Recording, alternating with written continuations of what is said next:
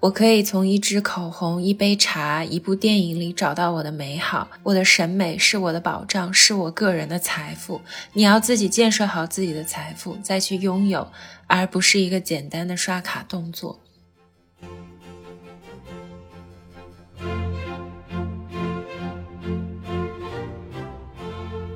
八十六街到了，往第五大道走。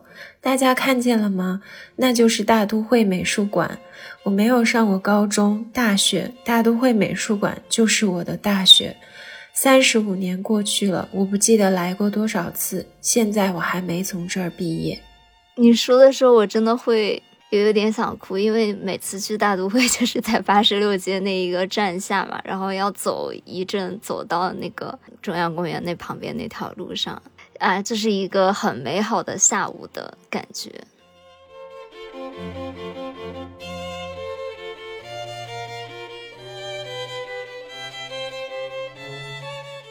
比如说像这种逛博物馆啊，然后去看一个好的演出，给人带来的快乐是你每每想到都还会一下带入到那个场景，然后感受到那个时候的心情。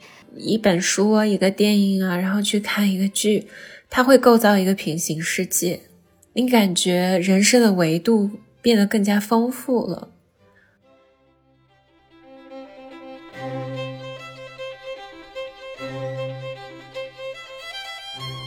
大家好，我是张子，你是谁呀？记不住了吗？对我差点说是小西，我是小西，我们是大苏小雅。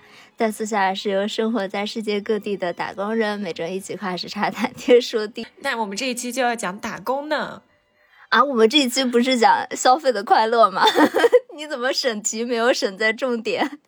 对哦，那个是前缀，我们要讲这个但是而不是虽然。那我们这一期呢，就是要讲打工吃的苦都是为了这一刻的快乐。嗯，这个是 quote from 我们俩的女神，对吧？这这不是，这是我自己想了 啊。是吗？对呀，好吧，您是我的女神，可以了。我没有想到你对我有这样的误解。说是看他直播里面说的一句话吗？当时是这样，我想了这个主题，我就说这很不像他说话。然后央子就说这个主题有一点太丧了，我到时候再好好想一个好一点的名字吧。我说好的好的。然后第二天我就想说，因为我那个时候就看了张小慧的直播嘛，我那天就非常的受鼓舞，我就跟央子说，要不我们就提取一句张小慧的名言当标题吧。没有想到央子以为这句话就是张小慧的名言。那山小慧的名言是我越花，然后我就越赚到。是的，是的，对。然后刚好最近也是六幺八嘛，就是大家会集中消费获取快乐的 一个时期。对，所以呢，就是我们看到张小慧的直播，也是觉得嘛，就打工嘛，虽然吃了很多苦，但是。花钱的那一刻呢，也真的是很快乐，就是 可以治愈打工吃的这些苦。而且在这里跟大家说一下，我们在非常古早的节目里有聊一期艺书女郎，嗯，其实那个时候我们就有讲过张小慧，是的。但最近她就是大火嘛，因为小红书的直播。我就觉得好像可以再多聊聊他，因为那一期艺书真的我们讲太长了，所以剪了很多地方。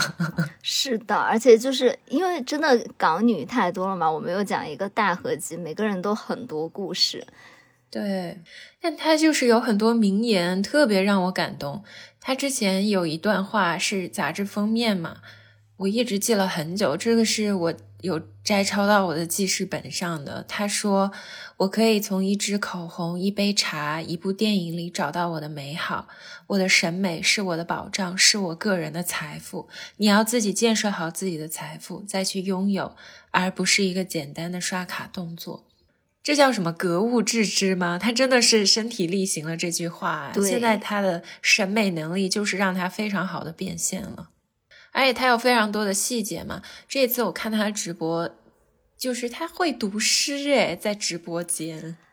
对，我不知道你有没有，我其实没有看到那个片段，我都是我看他直播就是断断续续看的嘛。我是第二天才看到他，嗯，讲那个 Anastasia 的一个眼影盘吧。对他讲文艺复兴，对，因为那个盘就叫 Renaissance，应该就是文艺复兴盘。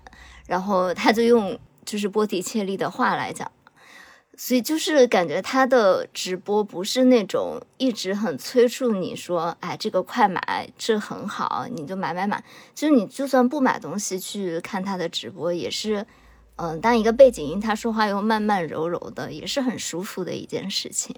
而且他这个人就充满了女性魅力，嗯，他长得就是人间水蜜桃啊。然后她那种很妩媚、很有女人味的那种感觉，讲出来的话。又充满了那种 femininity，就是那种女性气质的艺术感，她整个人就有一种氛围美。而且他描述每一个产品的时候，都会给他讲一个故事，就是一个表达能力特别强的人。嗯，他其实说到这个眼影盘，我就想起他之前有描述口红嘛，他早期写专栏的时候有描述过他喜欢的那个口红的色号。他说，他就喜欢玫瑰色调、暗红色，就是 bitten lips 被牙咬后的颜色，然后还有莲藕暗灰紫色的这三个颜色。他说，就能达到一种似有若无的唇妆的效果。对色号的感觉，就像法国文艺主角那样，没化妆的唇上的自然暗红，或是刚接吻后的双唇颜色。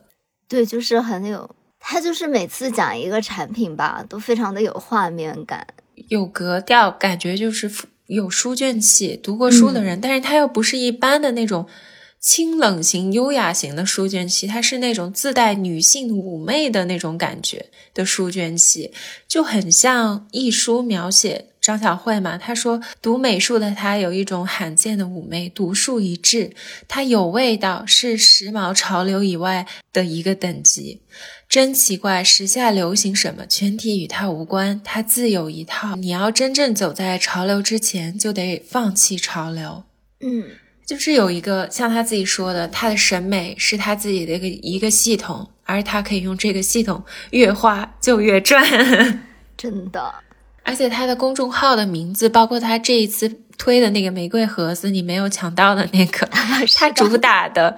就是他自己的一个个人标签，我觉得也很适合他。他就是用玫瑰这个标签嘛，Rose。他的那个签名和公众号的名字就是“玫瑰是玫瑰是玫瑰，Rose is a rose is a rose is a rose”。他说自己就像这句话一样，始终是玫瑰，这就是他自己本真的样子。无论是他那种女性气质，还是那种风雨之后，他人生经过经历过非常多的风浪嘛，还是那么。高贵的，你感觉他像一个没有被社会欺负过的人一样。他的那个一头乌发，还有他细腻的皮肤，他对自己身体的保养，就是像小新你当时给我说的，让我触动很深，感觉好好宠爱自己，用自己的能力再好好宠爱自己的一个女性，嗯，就是很有感染力吧。对，那其实说到张雅慧嘛，我们我们其实最近也有好好宠爱自己一些。就是有快乐的部分了。那小喜，你要不要先分享一些片刻的快乐？那我们先聊一聊一些精神方面的快乐吧，然后再最后再跟大家讲一些物 质上面的花销。呃，我最近还蛮感兴趣的，就是上海这边其实蛮多各种各样的音乐剧啊，然后表演啊，文娱活动这些，然后还有什么很多 live 可以去看。文娱活动，我这个词汇怎么突然想这么老啊？就是梦回小学教导主任。对，哎，我突然一下就是脑子有点短路，就是有很多这种体验性的消费嘛。嗯，其实我现在是觉得，比如说你去看一场演出，他给你的，呃，你花的这个钱，他给你带来的快乐，可能这个持续的时间会更长一些。嗯，就比如说，我有前段时间去看歌剧《魅影》嘛，呃，它应该是叫《剧院魅影》，对不起，它中文版就是这样的。其实一很早之前，去年吧，我就知道《剧院魅影》要引进国内来了嘛，然后就要开票啊、抢票什么的，它整个的机制就非常的复杂。所以虽然呢，我还是蛮想去看的，但是就一直没有下定这个决心。后来前段时间吧，就是嗯，他们的工作人员有找到我们说想跟我们合作一起吧，但是后来就是因为各种各样的时间的原因，因为他们排练制作的周期也很紧嘛，所以呢，这个合作最后也没有成功。但是因为我们为了这个合作，其实前期有去做一些准备嘛，所以小红书就精准的洞察了我最近在关注这件事情，就是他就一直作死的给我推，对，嗯，他可能真的以为我就是要去看，你知道吗？所以他就作死的给我推票，终于在。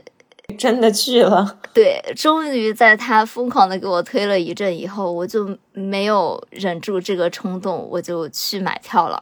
这真的是一个非常非常合格的韭菜，完整的心路历程。但说实话，这个剧的制作方是有很多的骚操作的。我会觉得他们的这些运营操作有一点对不起这个剧目的演出人员啊，以及整个的用心程度嘛。因为他一开始是不宣卡司的，他是完全盲开的一个票，因为他其实卡司的差距也是有的。一因为这个票也不便宜，你花了一千多块钱，你就是心里面期待的是一个人演魅影，一个人演小 C，但最后开出来的卡司就是跟你心里面的期待完全不一样，就是像抽盲盒。对，就是像抽盲盒一样，我觉得这个操作是很不 OK 的。但是说实话吧，我也是就是被他拿捏了。我就 当时就经过自己的一波分析吧，我就觉得我买票的那天大概率应该是我想要看到的人这样。然后最后宣卡的时候，果然就是我买到的那天是一个可以说是神卡吧，就是所有顶配的演员都去的搭配的一个卡。嗯，然后我当时去的时候，我就想说，这一系列的操作就已经让我心里有一点不是特别舒服。虽然我抽到一个好卡，但是你他从你买票到宣卡的那一段时间，你内心一直都很煎熬，你知道吗？你就觉得好像我花钱去看剧去享受，不应该就是被。这样的煎熬的心理折磨这么长一段时间，所以我当时去的时候，我是想说，那我去就好好的看这个演出，就周边啊什么乱七八糟的东西，我一分钱都不会再花了。我就是因为这个钱也不会走到演员那里嘛，我也不想再为这个制作方花一分钱。结果去的时候，因为我们去的时间稍微有点早，提前了十几分钟，然后就看到大家都在买那个歌曲魅影的小熊。然后我就去问说：“这个小熊还有卖吗？”买了是吗？就是我就是浅问一下，我也没有一定想要买。但是他就跟我说：“啊，这个小熊已经卖光了，你要中场休息的时候出来看一看，他会不会补货？”抓住你这种人！对，我想说，天哪，他卖光了，那我一定要有。对，凭什么？我中场的时候我就要第一个冲出去，我就要买到它。对我就是一个完整的被拿捏的韭菜的心路历程，但是说实话，我觉得这次的，呃，它整个的翻译啊什么的，是超出我的预期的，因为我之前有看过纽约版的嘛，虽然我后来睡着了，然后但是因为其实里面很多的歌曲大家都非常的耳熟能详，对歌词也很熟悉。我之前去之前，我是在网上有看过一些中文版翻译的节选的演出嘛。我会觉得有点出戏，因为你可能心里面、脑海里面默念的那个歌词是英文版的，然后他们唱的是中文版的，你就会觉得有点跳戏的感。但当时我在那里看的时候是没有这个感觉的，就很神奇。可能是他的布景啊什么的也做的还挺好的，你就会演员的演出也很好，就不得不说阿云嘎真的演的。很细腻，然后很让人心疼的那种感觉，所以我当时看的时候是完全被吸进去、带进去了，你就不会心里面唱英文，然后他们在唱中文，有这种割裂的感觉。所以我那天看下来的感受还是挺好的，而且就在后面的一两周的时间吧，我时不时在上班非常苦闷的时候，我就会发现自己在。神游，你脑子里面还在回放那天晚上看演出的一些画面，然后不得不说，音乐的魅力真的会持续很长的时间。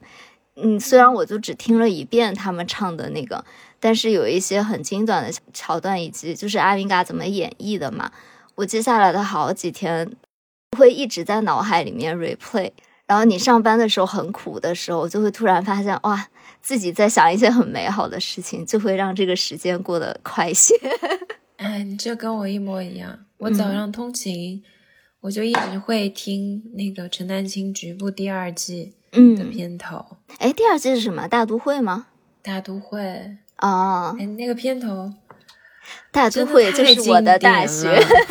那一季我也看了好几遍，因为那个时候我刚好是在纽约嘛，在纽约，对，所以我基本上每次看完几集，然后我觉得有什么，哎，这个东西我之前没有注意到看，然后我那个时候在纽约是不要门票的嘛，去大都会，我就会又找一个时间过去看一遍。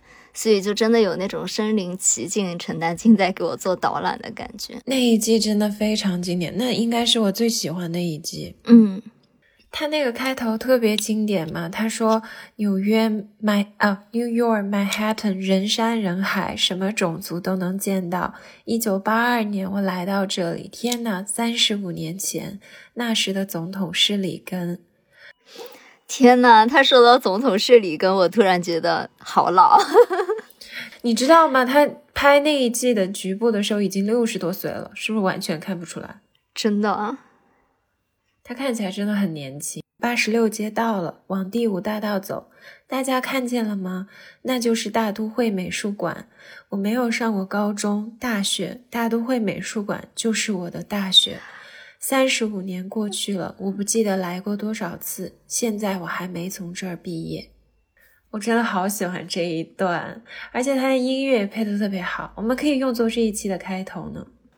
你说的时候，我真的会有有点想哭，因为每次去大都会 就是在八十六街那一个站下嘛，然后要走一阵，走到那个呃中央公园那旁边那条路上。啊，这是一个很美好的下午的感觉。是啊，哎呦天啊，我也想哭。天啊，我们不要这样。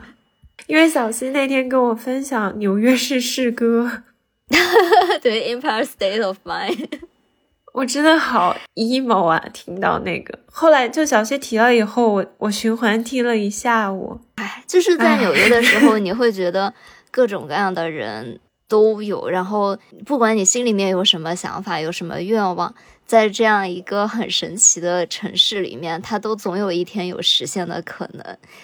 是啊，就是那那句词特别经典，“Concrete jungle where dreams are made of, there's nothing you can't do。”啊，对。好的，我们回来一下，比如说像这种逛博物馆啊，然后去看一个好的演出。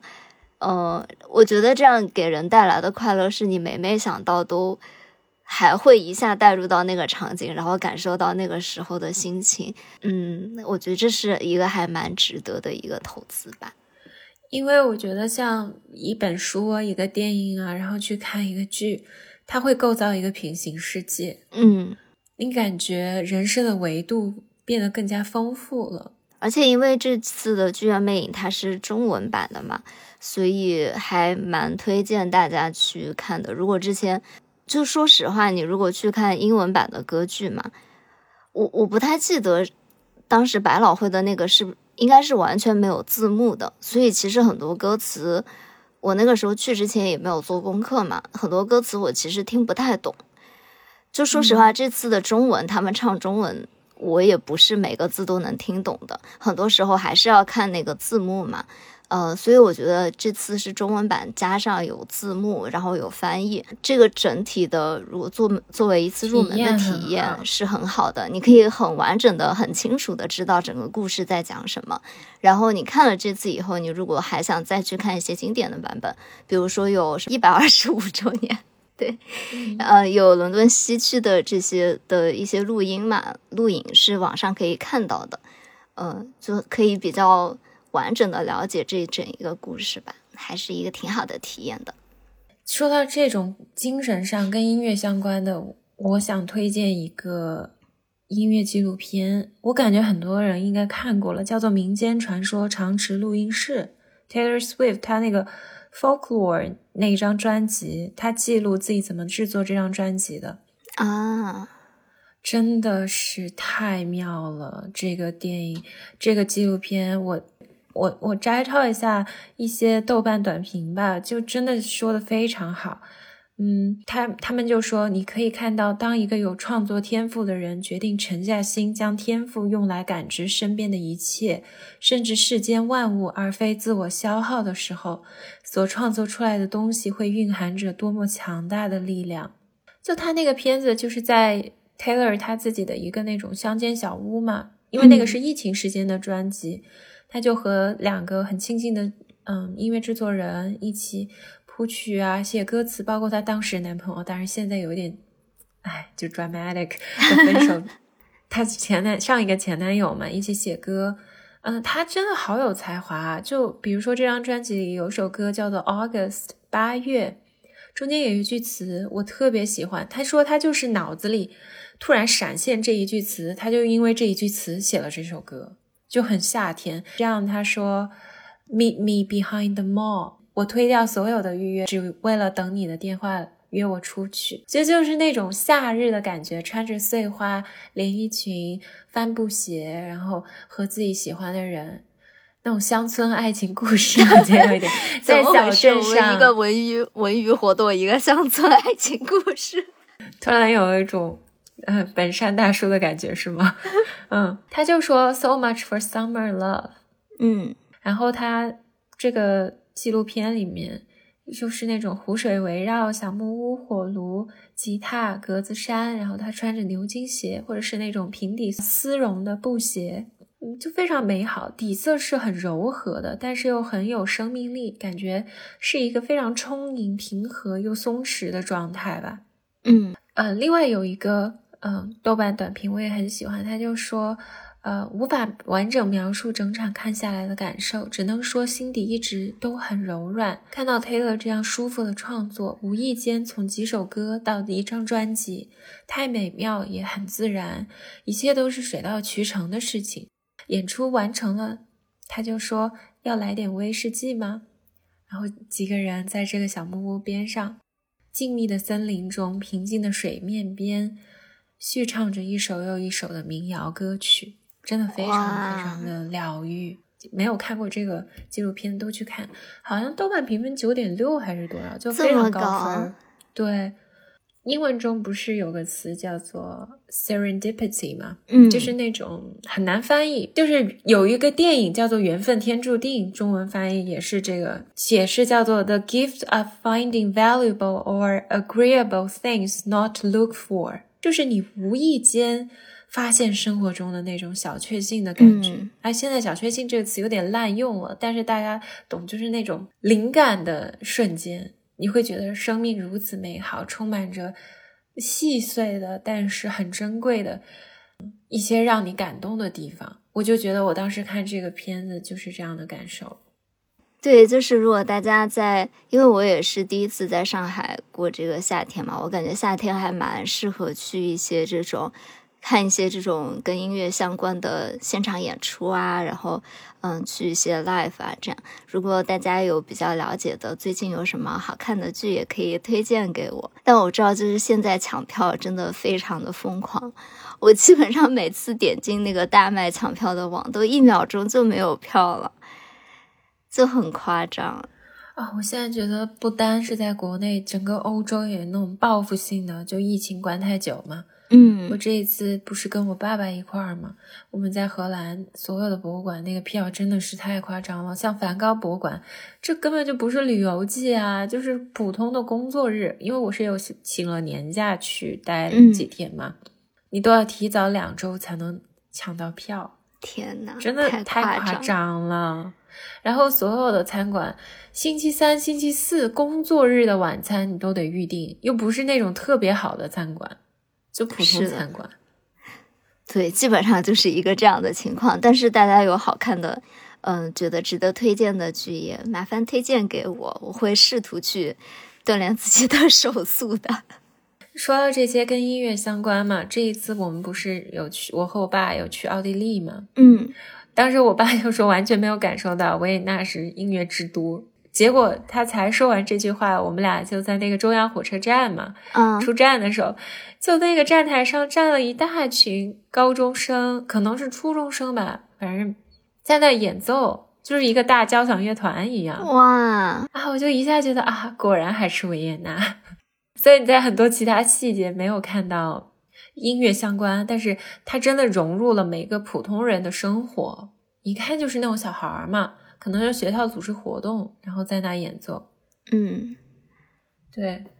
然后我爸还在那说，欧洲最不缺的就是傻大个的帅哥。他说这一次来欧洲，怎么觉得所有人都长高了？就飞机上，他说看到一群那种特别高的人。然后这一次我们在路上走也是，隔两下他 他比我还搞笑，我一个女孩都没这样。隔两下看到一个那种一米九几的男生，他就说哇，你看那里有一个帅哥。你爸爸为你操碎了心，觉得有可能在他在的这段时间里，帮你把这件事情安排了。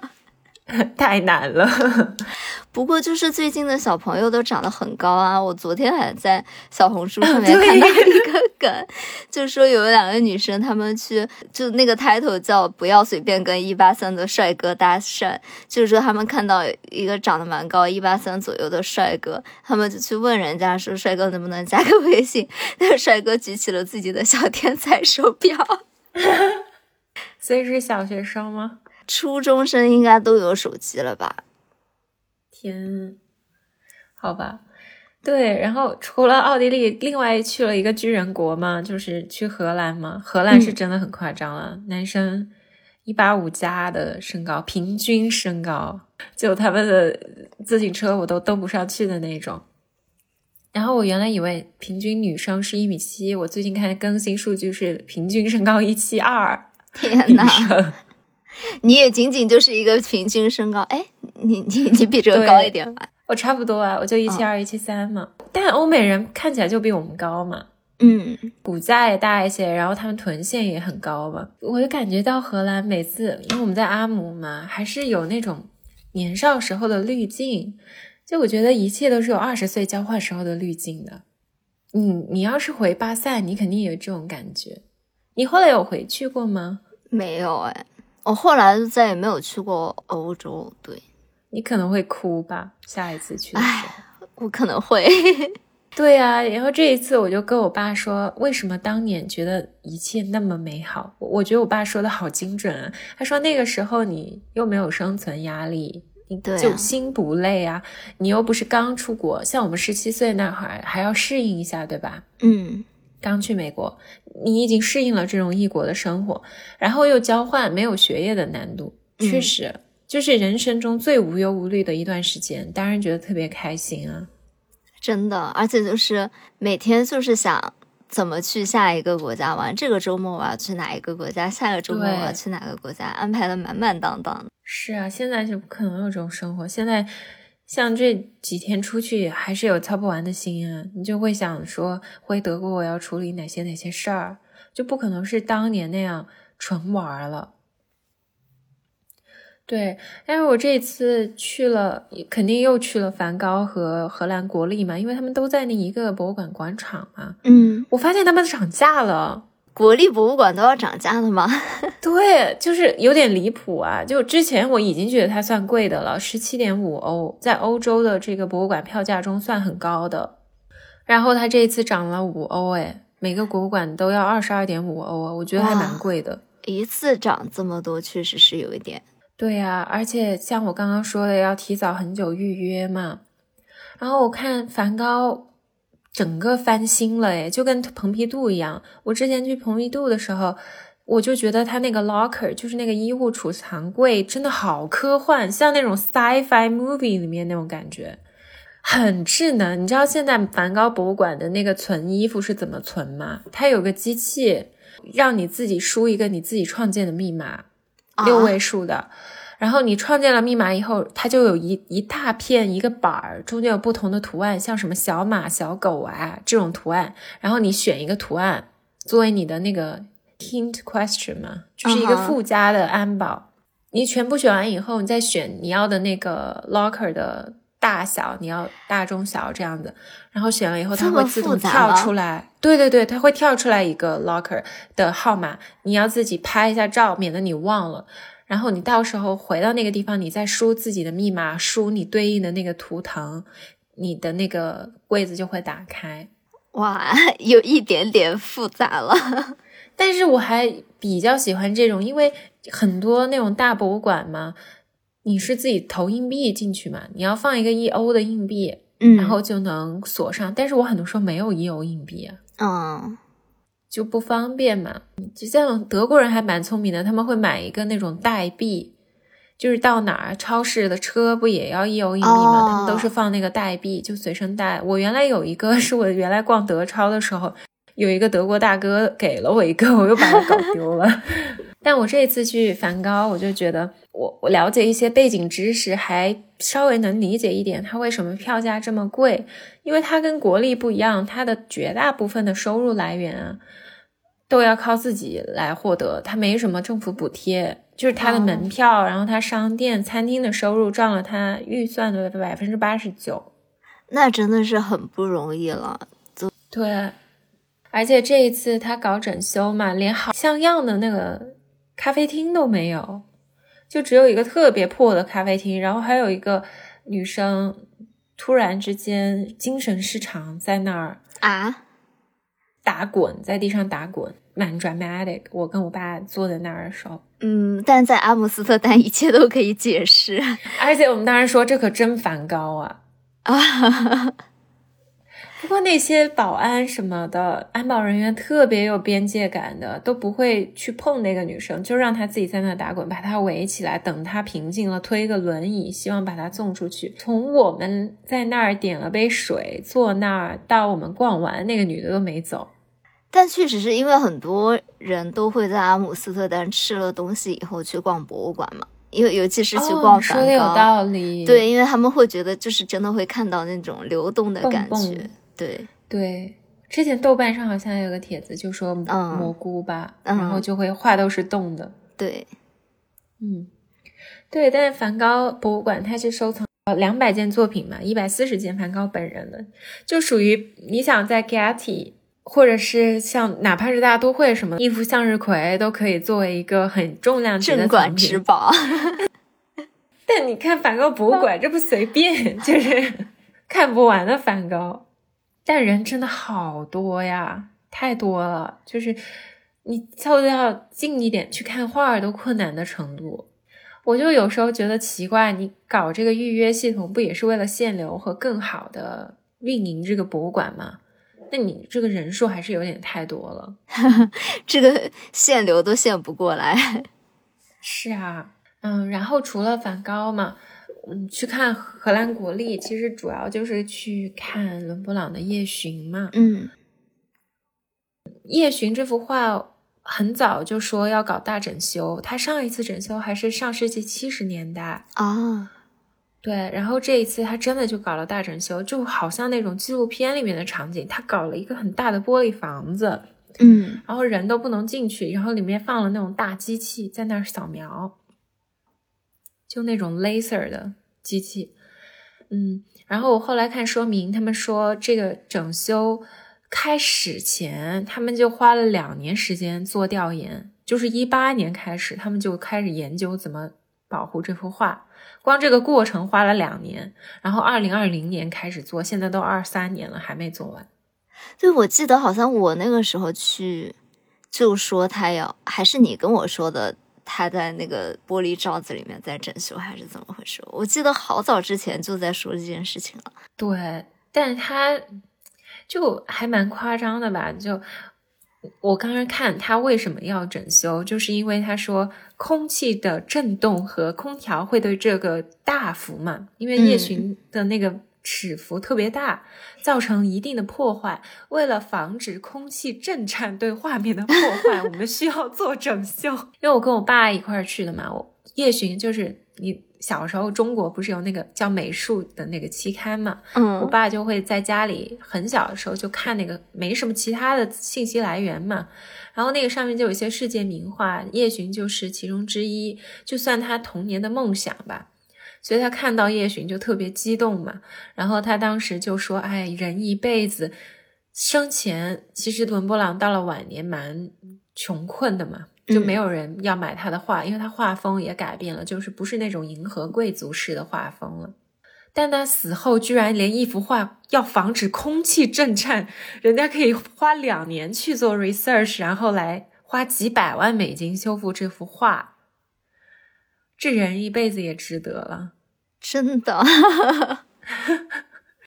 然后当时，呃，荷兰国立的馆长嘛，还把这个修复和啊西斯廷教堂，就米开朗基罗的天顶画做一个对比吧。然后，其实夜巡他之前也被破坏过，他就是在一九七五年的时候，当时有一个参观者就也挺戏剧化的，就用那个刀划了口子，就两英尺的一个长刀从那个表面切了一个七英尺的大洞。这个是不是也吃了什么东西去看博物馆？但是我觉得他怎么把刀带进去的，还蛮神奇。可能那个时候没有那种安检吧？哎，现在也没有。你这么说起来，啊，对，就是现在也没有。但是你想，我们去意大利啊，什么都要过安检的耶，在英国也要过呀。反那荷兰真的管的蛮不严格的，这么说来。然后他当时这个馆长嘛，他说一些细节的时候，我还觉得蛮感人的。嗯，因为他们做了这个玻璃房子以后嘛，会搞一个直播，就是让全世界的人好奇的都可以看到这个修复的过程。他当时就这么说，他说夜巡应该属于每一个人。他自己回忆，馆长自己回忆说自己小时候是在阿姆长大的，他曾经看到过夜巡上一次修复的过程，当时他只有九岁，他们一家人去看了好几次。我就觉得这种迭代的感觉，一个荷兰国民性的，嗯，一件艺术品，就是一个 collective memory 集体记忆。觉得这个国家那种艺术的感觉真的融入骨髓耶！不是我黑德国，就是 我们不是坐火车吗？你真的不需要知道过境在哪，你看那房子立马就知道。就是你看那房子集体一瞬间变丑，你就知道哦，没有艺术的沙漠到了。对，就是德国人太讲究那个注重实用和强调功能性，就很硬核嘛。包括他们穿衣服也不讲究啊，就狼爪啊什么的，没有黑狼爪的意思。嗯，可能也有一点的。干嘛？就是，但你想去荷兰，其实荷兰人跟法国也很不一样。法国是那种很精细、很唯美嘛，包括意大利，那就是美的盛宴啊，每一个角落都充满了艺术的气息。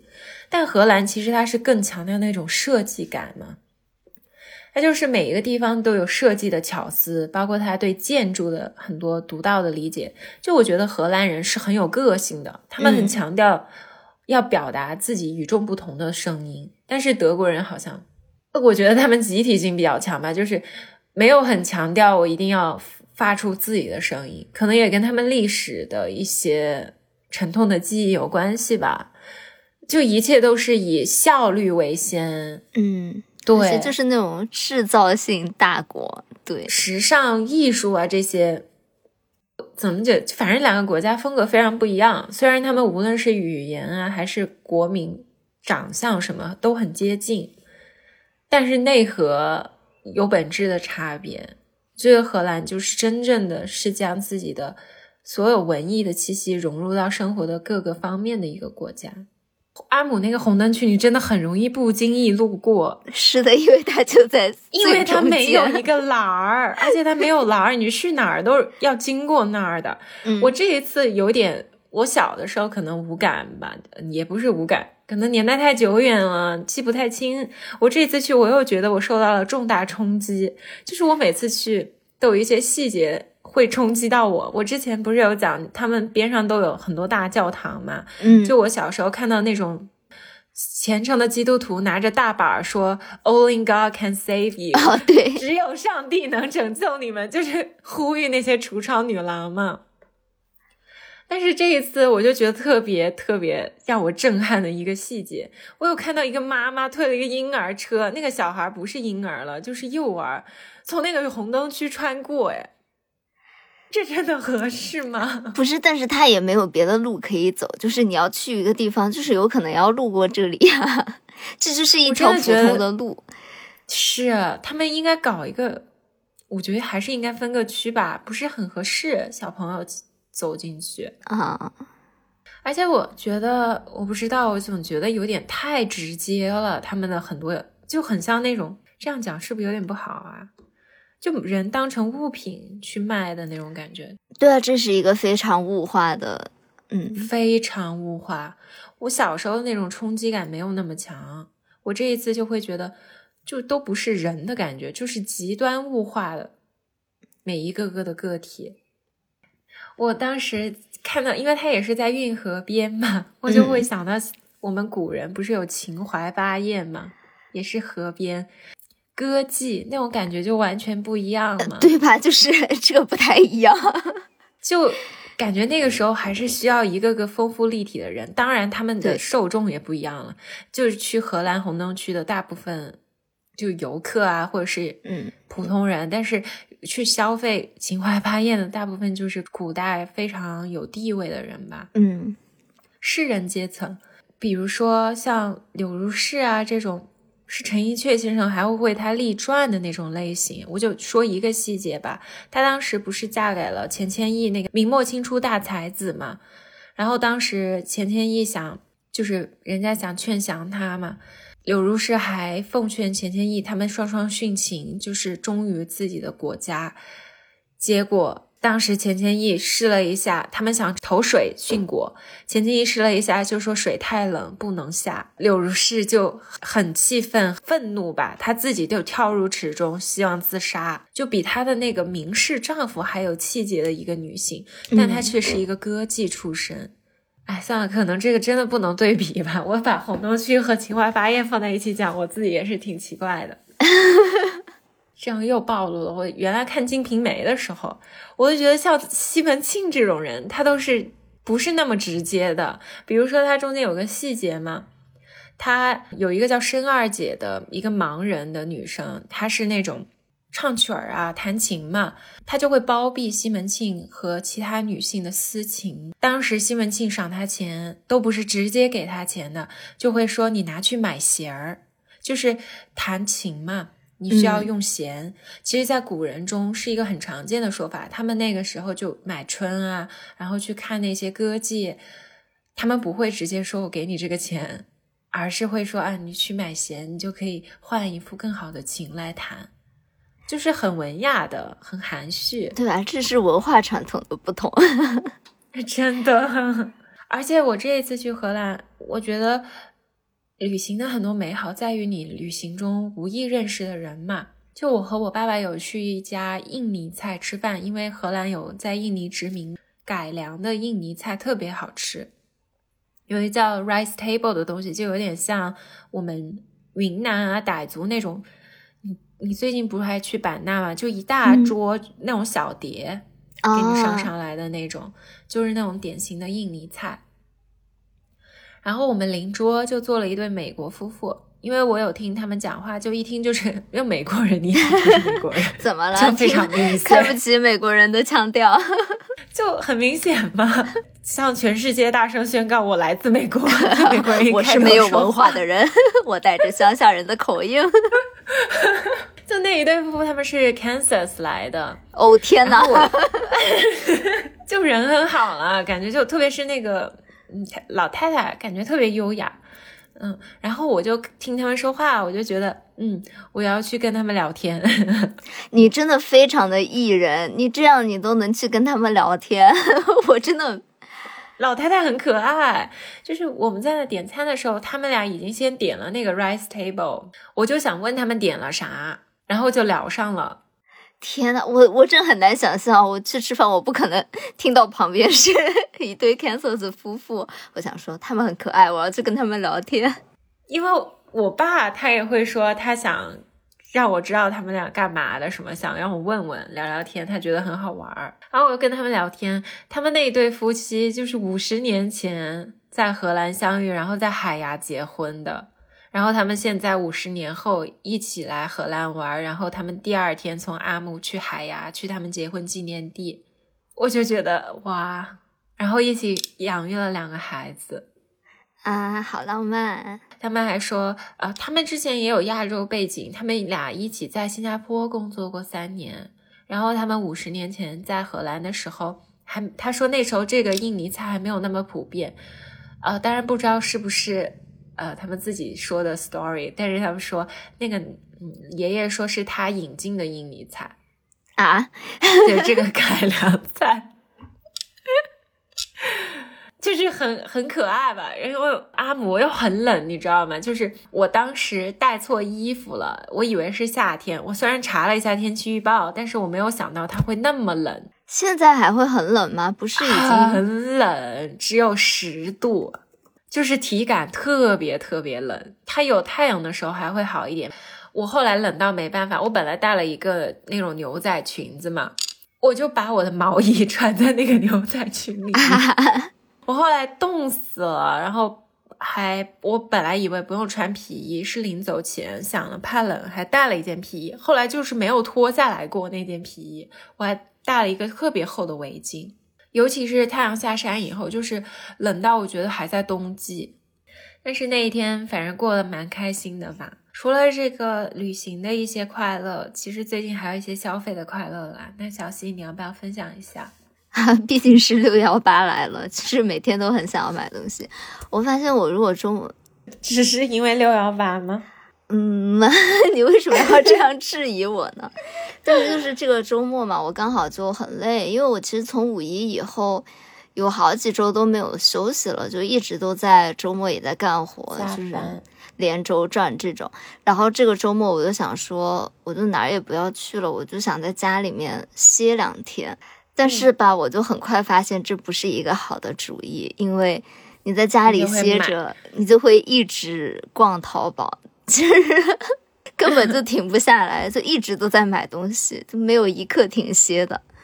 嗯，然后我最近比较还蛮喜欢买 Aesop 的东西，其实是我跟你说，我要插一句，我特别难过，你送我的那个护手霜，它它裂开了，什么？然后搞了我一书包，它怎么会裂开啊？它断了，断了，对，割了一个大口子，像夜巡一样。天呐，你搞得我都不想买买这个了，这个很危险哎。它真的有 bug，我这么说。对，但是我是知道他们家的包装好像会，因为。在国内买，说实话有一点贵嘛，所以我就会去看一些海淘的网站。也挺贵的呀。对啊，但是会便宜一些啦，就是会有一些海淘的网站嘛。